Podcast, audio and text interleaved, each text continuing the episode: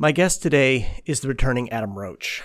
Adam was on episode 207, and once again, he was so generous with his time, given how many projects he has going on, how many podcasts he's a part of, that he can give extra time to someone like me. Truly remarkable. The last time he was on, we talked about his love of old time radio. This time, we're talking about his passion for the Basil Rathbone Nigel Bruce series of Sherlock Holmes movies, which were made between 1939 and 1946. Rathbone and Bruce also starred in over 220 episodes of The New Adventures of Sherlock Holmes. Adam's love of the Rathbone Bruce pairing actually prompted him to write what became the Secret History of Hollywood podcast, researching and writing a two hour podcast episode dedicated entirely to Rathbone and Bruce as Holmes and Watson. Adam is one of the kindest and most generous people I've met in podcasting, and I've met some really great people doing this. When he heard that I was moving recently, he messaged me, A, to just check in and see how I was doing, and to say that if he was closer, he'd happily drive the truck and spring for takeout. I'm not really sure how many of you care about how the proverbial sausage gets made, but so many things went wrong with this episode.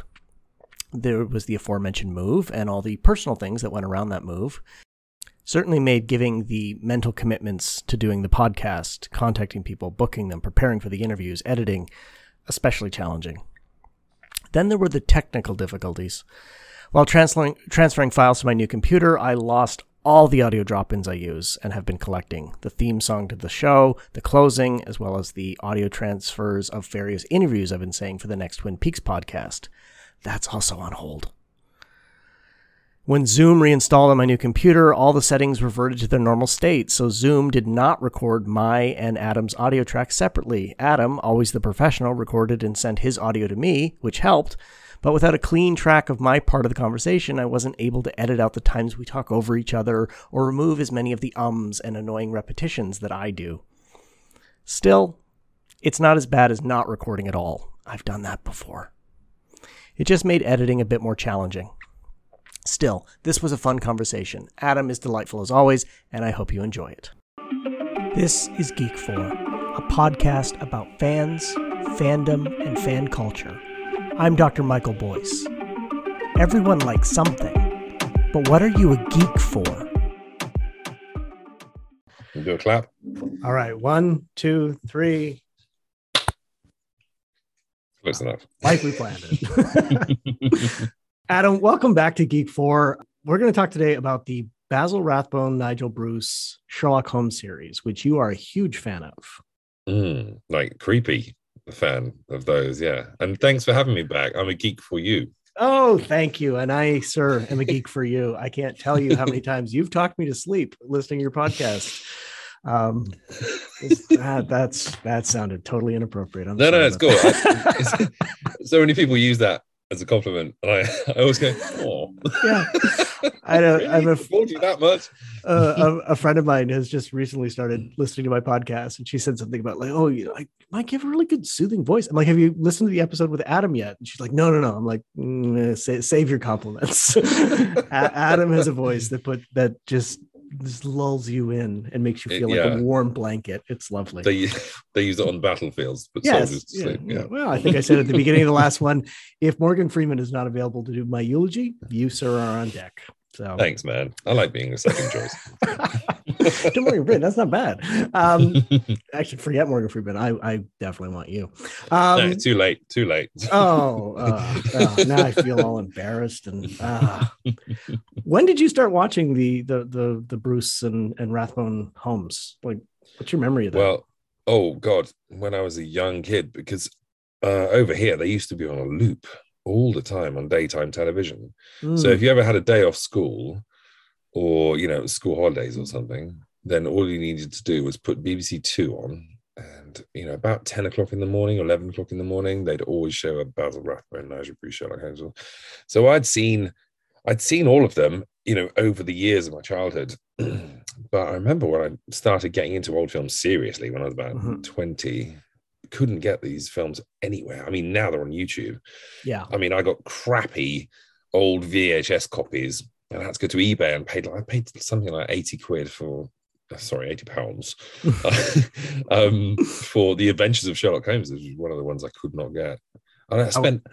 you know, about a thousand pounds building up the Sherlock Holmes collection on VHS over the years. And then all of a sudden they started releasing them on DVD. so typical. Um, I, same same thing. Uh, there was one there was one VHS label that had them, um, mm. but because um, uh, so uh, Hound of the Baskervilles, the first one made, then Adventures of Sherlock Holmes, which I always found really hard to get. That one was oh. really hard to find. Yeah, that was really hard to find. And then they switched studios. I think it's Universal they go to uh, for the mm-hmm. for the rest of the, the, the run, twelve films there, and the, like a bunch of those are in public domain, so they've been everywhere. But um, finding good quality copies was really hard. I sold a VHS copy of uh, the Scarlet Claw, which is my favorite of the the whole series, right. um, second favorite maybe, um, for like an absorbent amount of money on eBay. It I may have sold it to, to you, probably to me. All oh, the, the links. I love those little. You know, we're destined to do this podcast together. Um, so like I mean, you mentioned the Adventures of Sherlock Holmes. Like to me, that is that is a completely underrated film. Uh, it you is. Think so? I think it's really solid, and not a lot of people have seen it. Unlike Hound of the Baskervilles, which like you know people read the Hound of the Baskervilles in school, so like you know the the, the mm. that version gets trotted out a bunch. Nobody knows about the Adventures of Sherlock Holmes uh, mm. uh, over here, anyways. Uh, right. It's got Ida Lupino, um, mm-hmm. you know George Zucco as um, as Moriarty. It's a really good mm. cast. Um, it's a great cast. It's based on the William Gillette play um, Sherlock Holmes. Yeah, that kind of, you know, sort of. the, the, yeah, a little bit. But uh, I I must admit uh, that's one of the ones I struggle with in series, only because I think it's just stretched out a bit too far. But I think that's maybe because I'm so used to the radio plays. I'm so used to the Universals, which are all 59 minutes. Yes. That when Hound of the Baskervilles comes on, or The Adventures of Sherlock Holmes, those two they kind of stand out like a sore thumb for me because they're like you know 90 minute movies and they're more traditional, I would say, in terms of Holmes. They're Victorian. They're yeah. That that sort of time period. They're not updated. Not, I think it was actually your podcast, Attaboy Clarence, that mentioned, and I didn't know this, um, that those might be the first adaptations of Sherlock Holmes that were actually set in the Victorian times. Because I'm very aware mm-hmm. of other adaptations. Um, there's the the Arthur Wontner um, mm-hmm. series, um, but to actually set them in Victorian times was unusual. Uh, and then they, and then they abandoned it completely. Suddenly, he's in World War II fighting Nazis like oh. Indiana Jones. I love that though. so do I. It but totally I'm such fits. a I'm, I'm such a hack B movie lover. Yes, um, yeah. I, I, love that. You know, they, they chuck them in. Why not? Go and Why fight not? Nazis for yeah. a bit. Yeah, go for it. Yeah. That's what. Guess what Mark Gatiss and um, Steven Moffat did. You know, they said, "Well, why not bring him into another time period and it works?" You know, that's the test of a good character, isn't it? exactly and i mean it clearly had worked in the in the in the 1940s um, so mm. why not do it I what I was so impressed with the the Sherlock show. Um, there were a number of adaptations of Sherlock Holmes in the nineteen like I want to say like nineteen eighties, early nineteen nineties, and it was always Sherlock Holmes like had had been frozen in time and woke mm. up in the twentieth century. Mm. Like, why do you need to explain it that way? Like, just yeah, just I, have him be a character in that time. Yeah, yeah. So mm. you mentioned the radio plays and the Universal. Mm Mm. There is this awesome series of radio plays that Bruce mm. and and Raz- Rathbone did. Um, not a lot are available anymore, but the ones that are, are really good. Oh my god! Do you know the day I found out those existed? It was like, like, like being it's like when you create when you're a fan of something and you love it so much that you watch all of the you know entries in a series and stuff, and then someone says, "Oh, by the way, here's 50 more," and you go, "Whoa!" like, Come here oh my god, I mainlined those for like a year solid. Um, yeah, the, the, I think there were like 260 made. I think there's about 58 extant at the moment.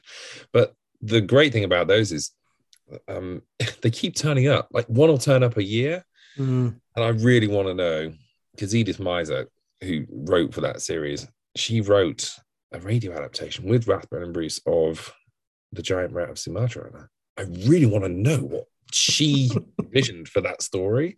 There was like a six part Hound of the Baskervilles adaptation with Rathbone and Bruce for the for the air. I mean, there's one available, like really one, yeah. one of that series. Uh, uh, that yeah, and it, it's heartbreaking. It's, yeah, yeah.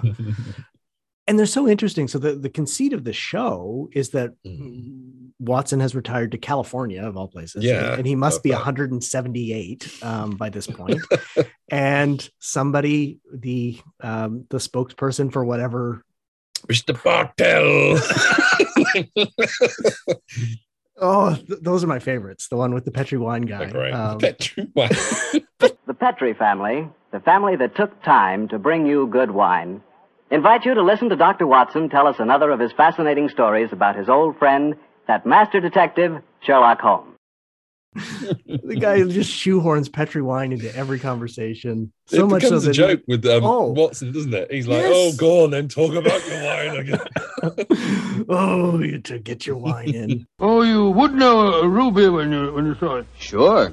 Because a ruby has exactly the same color as a glass of Petri California port held up to the light. Mr. Bartell, you can find more excuses for talking about Petri wine than any man in the entire world. Believe me.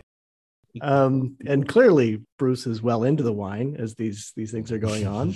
Um, and then he tells a story. And I mean, the other conceit that I just find so humorous, as somebody who has read the Sherlock Holmes stories since I was a kid, and I reread them about every year, at the end of the adaptation always says like you know inspired by an incident in and you're like there's that no. No, no, no don't even try there are a few adaptations of actual stories they always do something interesting they change them a little bit but it's that uh, inspired by an incident in. Uh, mm. okay sure they were sure they were.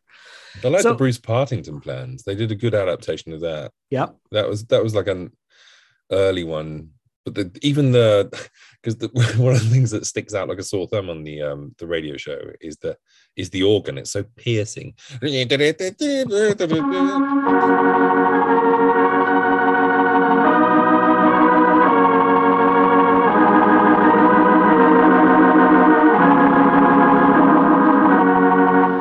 Um but with with the early ones you can tell that there was a bit more quality Mm-hmm. It's like an orchestral score behind the one. Yes. And the Bruce Partington plans is a very good one. Mm. that is a, that's a really good one. Um, I I was listening to those on a loop for like three weeks a few few mm. months ago, and uh, that that one really stuck stuck out. It is into the organ thing is interesting. Um, I'm not sure what it was with old time radio detectives. I know organs. organs. they all have organs. Yeah. The one on Philo Vance is the worst one. Oh. Like, it goes oh, stop it, please. And it goes on for like two and a half minutes. When I was when I was editing the last time you were on, you hmm. mentioned the Philo Vance organ, and I like went and I I was so tempted to drop it in, but I couldn't find a way. Like a that wouldn't like you know pierce everybody's ears, but like or just a natural pause. But I was like, I kind of want to show people what or let people mm-hmm. experience what that organ is like, but the uh the Nigel Bruce uh Basil Rathbone Holmes definitely has a, a an interesting score. Um, mm. Yeah, yeah. It's like a superhero theme, isn't it? Do do do do do do do do do do do do do do. Yeah, but the superhero bumbles out of a cave or something yeah. instead of flies in. Bumble's uh, a good word when it comes yeah. to that. I'm curious about because this series is so important to you that you actually your whole secret history of Hollywood begins with this series. You started doing these episodes that became the secret history of Hollywood. So what was it that made you want to like dive into this a little bit more seriously with a little bit more intention? Well, well, Attaboy Clarence was you know me reviewing one or two movies and then playing a radio play. Mm-hmm. so when i when i first started making it i was it was the natural thing to do. I've got to do sherlock holmes at some point. But you can't review like one sherlock holmes film or two because there's 14 and they are all so good you know? So i was like well I'll just do a great big bumper show uh, do all of the movies. I'll do a bit of history and i'll play a radio episode. And as i was writing it it just turned into actually this this could be a different format for the show, you know. And it was oh, there wasn't that much information out there. I had Basil Rathbone's autobiography, and I had Nigel Bruce's unpublished autobiography. Um, so I drew from that, worked out the basic story of how they got to know each other and their story during the films and what happened afterwards. And there just wasn't room for a radio play at the end because it was like two and a half hours long. So um yeah, I put that out and people just loved it straight away. And I was so happy because that series to me, that's like my favorite movie series ever. It's like chicken soup. It, it, like it doesn't matter what you know what's happened to me in my day. If I put a Basil Rathbone, Nigel Bruce, Sherlock Holmes film on, it's like it's like being with my mother again. You know, it's like it's like pulling a duvet up around you and just you know, oh, it's great. It's just like listening, like listening to Adam's voice. no, they're not that boring, and they don't put me to sleep. no, no, no. You don't put us to sleep, Adam. You comfort us while we are drifting off into dreamland. Um, dream. the um, there's a lot of criticism given to Bruce's performance of being bumbling. I, you know, I, I kind of fluctuate between like I really like it and I, I get the criticism. But Rathbone is so interesting to me, uh, just as an actor, just as a, as a screen presence, with the exception of Sherlock Holmes, which is a pretty big exception. His his most notable screen performances are always villains. He, you know, Ventures of Robin Hood, um, Zorro, he, Zorro. Like, he's always the bad guy, mm-hmm. except he's always, Sherlock. He's, yeah, he's a, like a swashbuckling villain all the time, isn't he? Yeah, usually with a very bad mustache or often with a very bad mustache. Mm, mm-hmm. Mustaches are very specific. You really got to pull it off or don't. um, but he brings some of that bite to Holmes, and I don't think enough people appreciate what he brings to Holmes. Uh, there's a little bit of edge. There's a little bit of not anger, but just like he's not a he's not he's not he's not a bad Holmes. He's a really good Holmes. Mm, he is. I, he's he's um he's a he's a Holmes for the masses. I think. Mm-hmm. Like the hardcore fans will pick holes in his portrayal, and they'll they'll say, you know, he he hasn't got this part right, and this part right. I th- I think there are better Holmes out there if you're a purist. Mm-hmm. Definitely, I think Jeremy Brett. You know, oh yeah, peerless. Yeah. But I think if for someone who wants you know an overview wants the cliff notes of what Sherlock Holmes was, Basil mm-hmm. Rathbone is your entry level guy. He looks like a hawk, which is perfect. You know, he he's got the poise, he's got that sort of aloof, chilly quality, but mm-hmm. he's quite human at times. Um, Nigel Bruce, as you say, has been controversial ever since.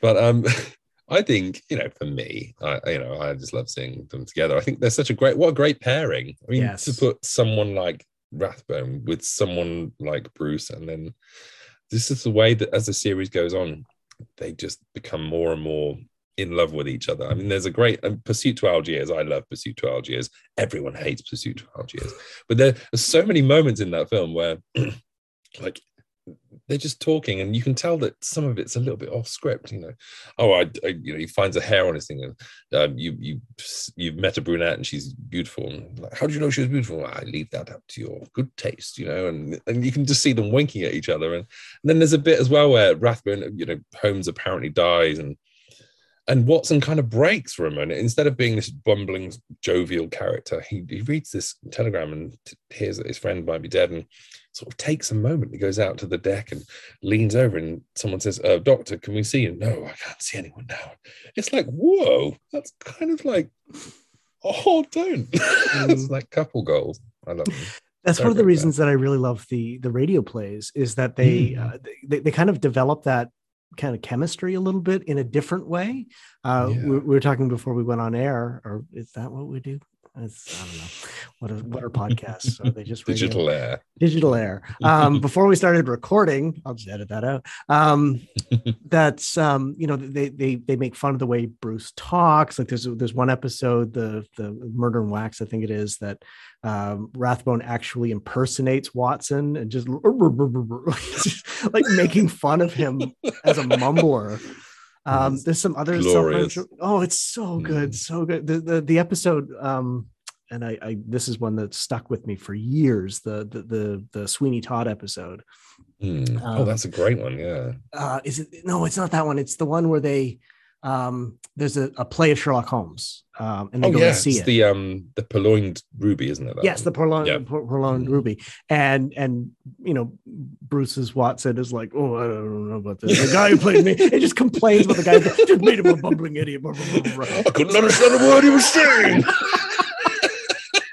what did you think of Rodney, the man who was portraying you, Doctor? Well, since you mention it, I think the fellow needs to study diction. He, he mumbles so much I couldn't understand a word he said. which they never quite do in the films. Like it's it's just an interesting Mm. new dynamic, and and yeah, you get the sense that they were actually really good friends. Um, Mm. in your in your research, like what did you find out about their relationship, friendship? Because They were Rathbone- really Rathbone yeah. leaves the series at one point, and Bruce continues on.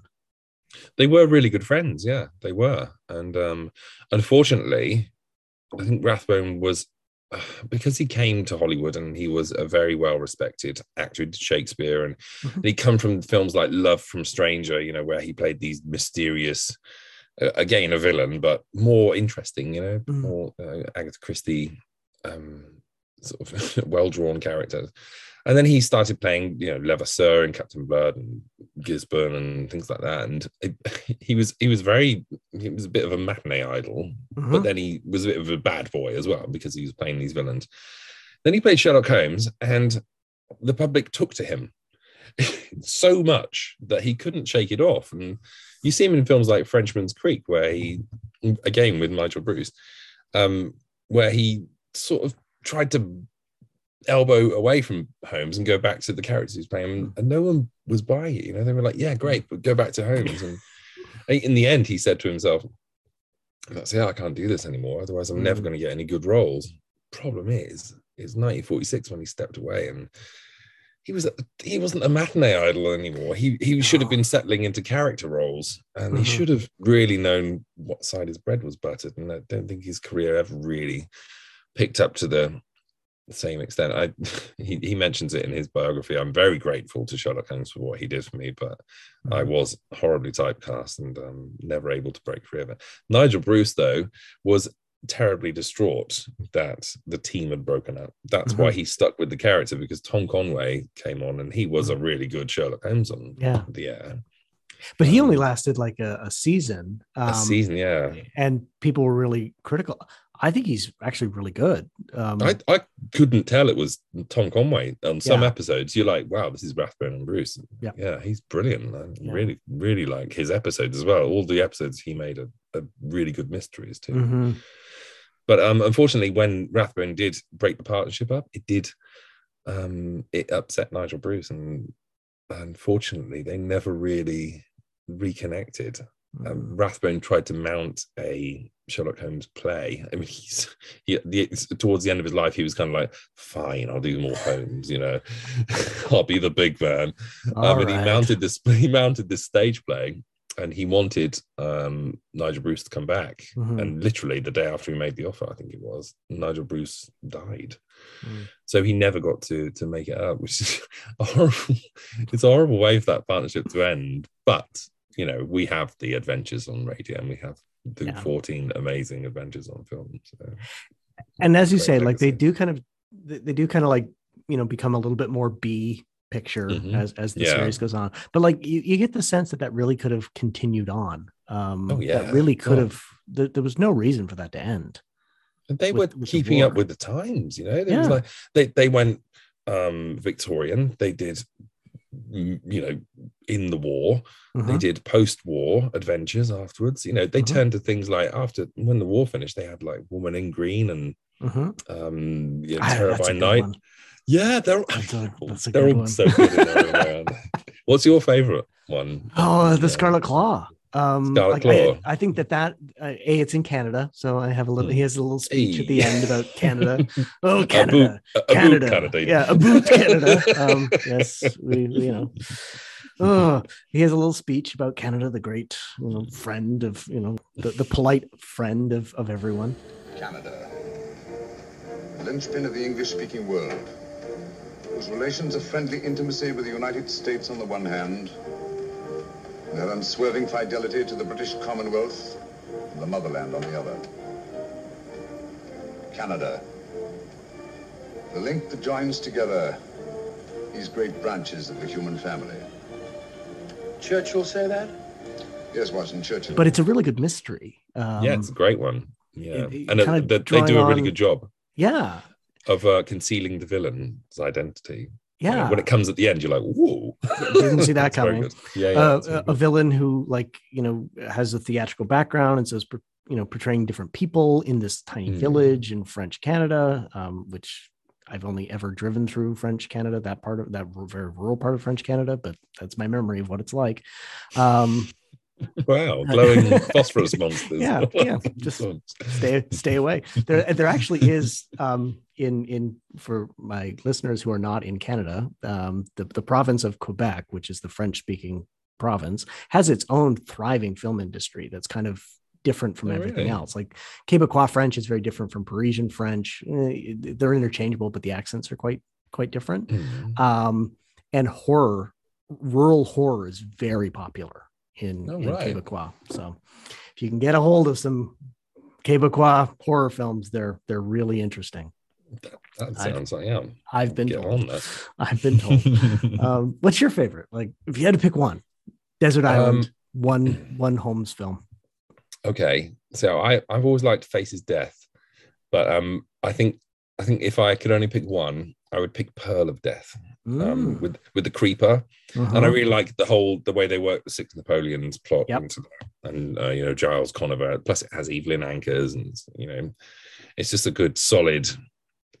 I love the fact as well that they, you know, in the first few, whenever Holmes is in disguise, it's just Basil Rathbone doing his voice as a different. Like there's there's a great bit at the beginning of um Secret Weapon where he's in the he's in this inn at the beginning trying to sell some books. Hello, my name is not Sherlock Holmes. I am a bookseller, and you can tell it's Basil Rathbone because of his voice. And you go, Yeah. oh god, Yeah. oh Basil. Um, but then when it gets the Pearl of Death.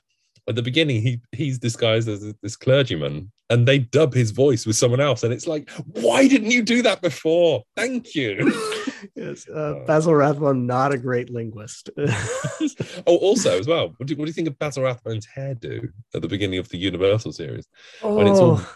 He has it all styled, so it's all blown around. it's yeah it's it's a very interesting quaff um distracts a little bit and when you know one of the characters is a giant dog uh you probably don't want the lead's hair to take away from the terror of the hound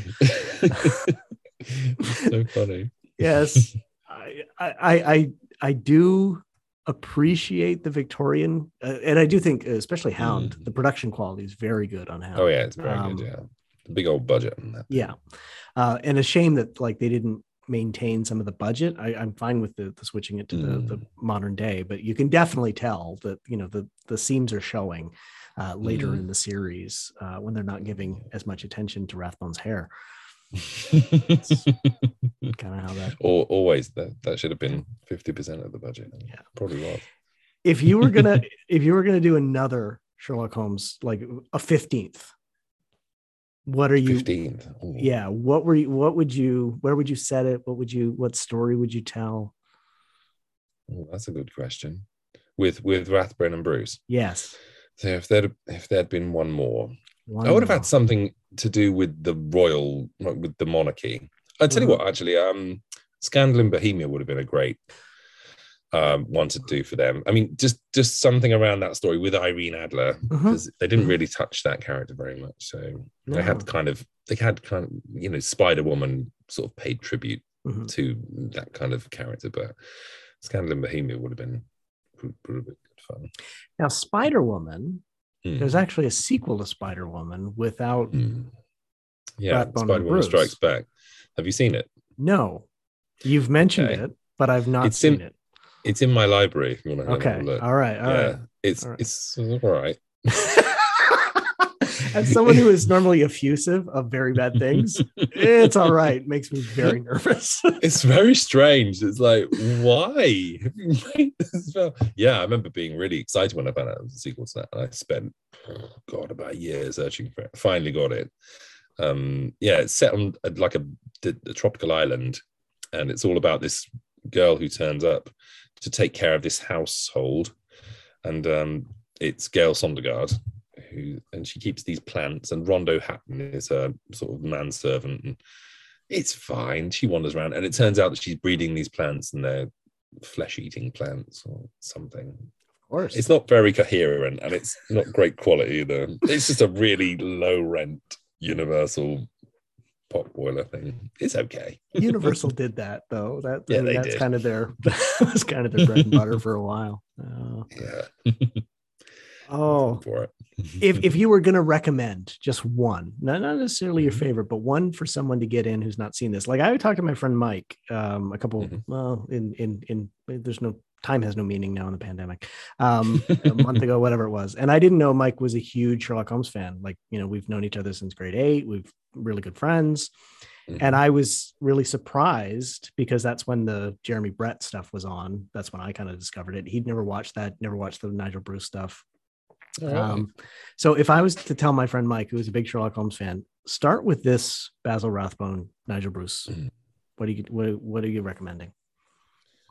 I, I I think probably Scarlet Claw is the best place to start because it kind of bridges the two. Uh, you know, you've got it's it's Universal and it's a B movie and it's a horror, but Mhm. it's also it's kind of like an update of Hound. Yeah, So so it's like it's got that Victorian sensibility. It opens in like an occult society and you know all that stuff. And the mystery is really good. yeah, And you know the the fact that the villain has been in the film for the whole thing, and you only find out at the last minute, you go, whoa, it's actually really clever. And it has that supernatural edge that I think the best Holmes stories have, where Yeah. it's such a fantastical crime that surely it could only have been done by some kind of spiritual creature. Mm, So yeah, I, I like the Sussex Vampire and things like that. I always found those stories to be the, my favorite ones. So the Devil's Um, Foot. yeah, I mean, yeah. So yeah, I think Scarlet Claw, like you say, that's a good good one to start on. Definitely lights the fire. Mm. I I have to ask because we're talking about Sherlock Holmes on radio, the Carlton Hobbs, Norman Shelley. Have you heard these and do you like them? I haven't. No, I haven't heard them. Are they good? Oh my god, yes. They are Mm. they are exceptional. Uh, so they were done, I think, like they start in the 50s and they go into the, maybe maybe the 60s. Um, Okay. Carlton Hobbs, you go on YouTube, there's a bunch on there.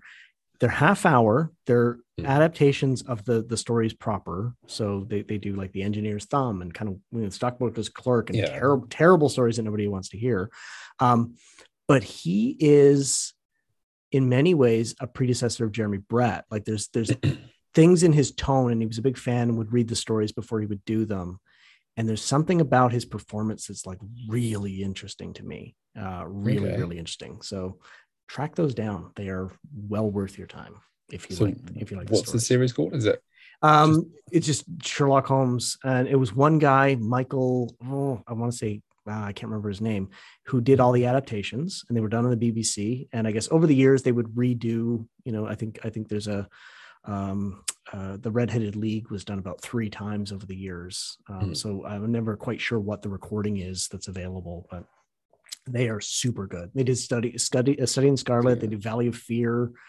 Um, yeah, I they may have done everything, but not everything's available, as is typical of stuff of this era. Uh, What about you? What would you pick? And uh, I meant to say to you, I mean, if you if you were going to get a fifteenth Rathbone and Bruce movie, I you think I would do something with the Devil's Foot actually, because Devil's Foot would be really good. Wouldn't it? Yeah, 'cause you I mean, get they did that on radio, didn't they? And it, Yes, it, was- it yeah. worked really well. yeah um or maybe man with a twisted lip like you could do i think something really Mm. interesting with that with the you know the the, the murder that's not a murder and the big Mm. reveal at the end um i think the best the best rathbone and bruce movies use the source material in interesting ways scarlet claw Mm. is a is, is a bit of an anomaly because it's an original story but it does draw on hound of the baskervilles Mm, like you can yeah. really sense that um, just you know replace the moors with quebec uh, Mhm. essentially. But you know, like like you mentioned, the Pearl of Death using the six Napoleons. I, I think like if you use the source material but then made it different. Well, that's what I like about Faces Death as well. It takes the Musgrave ritual Mhm. and it kind of, you know, it, I mean, the ritual's not the same and all that stuff, but it's kind of fun to have a, a, a puzzle at the center of something instead of just someone's dead. Here's a clue. Someone's yeah, that kind of thing. And and I think, like you say, the ones that succeed the, the most, I think, are ones that draw most from Conan Doyle's work. Yeah. Uh, unlike the radio plays, inspired by an incident in. yeah what, he tied you, his shoe. I guess if you took a bunch of random words from different sentences, you could you could maybe make the case. But yeah, they have the same weather, I think. There's a guy named Holmes. Um, I th- I think, and if I were to recommend starting somewhere, Scarlet Claw but also Hound of the Baskervilles because it's it, it is the best of the stories. It is mm-hmm. certainly the best of the novels, and I really like that adaptation. It like they they put money into it, uh, with the exception of Holmes' hair. Uh, it's it's it's pretty impeccable uh, all around. Bruce is a like Bruce is a little bit younger, a little bit thinner, and not quite as bumbling as he becomes. Mm. You know, if, mm. if, that turns people off, so you yeah, he's a bit more dashing and a bit yes, more like yeah. you know smart. I guess. You know, yes, word. he's not going to sit on a clue at all. No, it's going to fall into the bog. oh, I've put in the bog. oh God, of course you did. I'm totally going to drop in an audio of Bruce saying something right here. He, he mumbled so much I couldn't understand a word he said.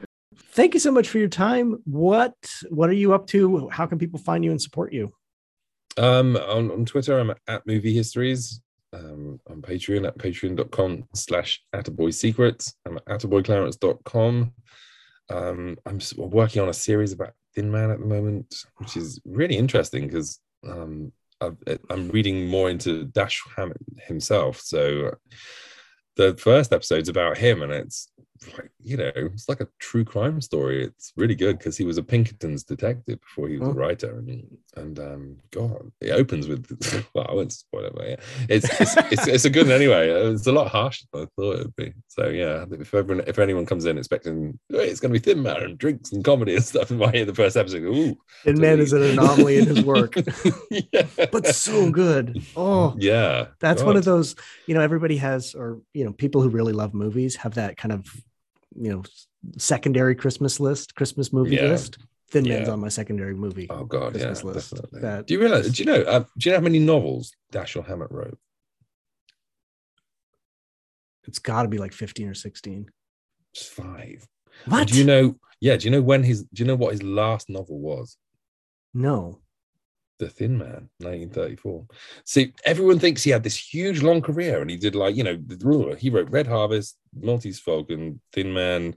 Like, I've got them up there, but yeah, I was like, no, he wrote more books than that. No, no, he didn't. Oh my goodness, they're, they're sitting on a sh- they're sitting on a shelf in my office in the next room, and I like I always assume that I just only had a couple, yeah. and that he, he wrote he wrote extensively. I guess it's Chandler who wrote more extensively. Yeah, he, he, was like you know not prolific at all, and yeah, I was really I wonder, surprised. I wonder, and now I'm just theorizing, um, mm. because he had considerable success with the Thin Man series, so that kind of you know solidified his reputation, and maybe people mm. think that hmm. there's more. And mm. if people have not seen the second Thin Man movie, uh, hmm. another Thin Man, that's the one to oh, watch. Oh, yeah, it's really good, isn't it? and um, quite a surprise.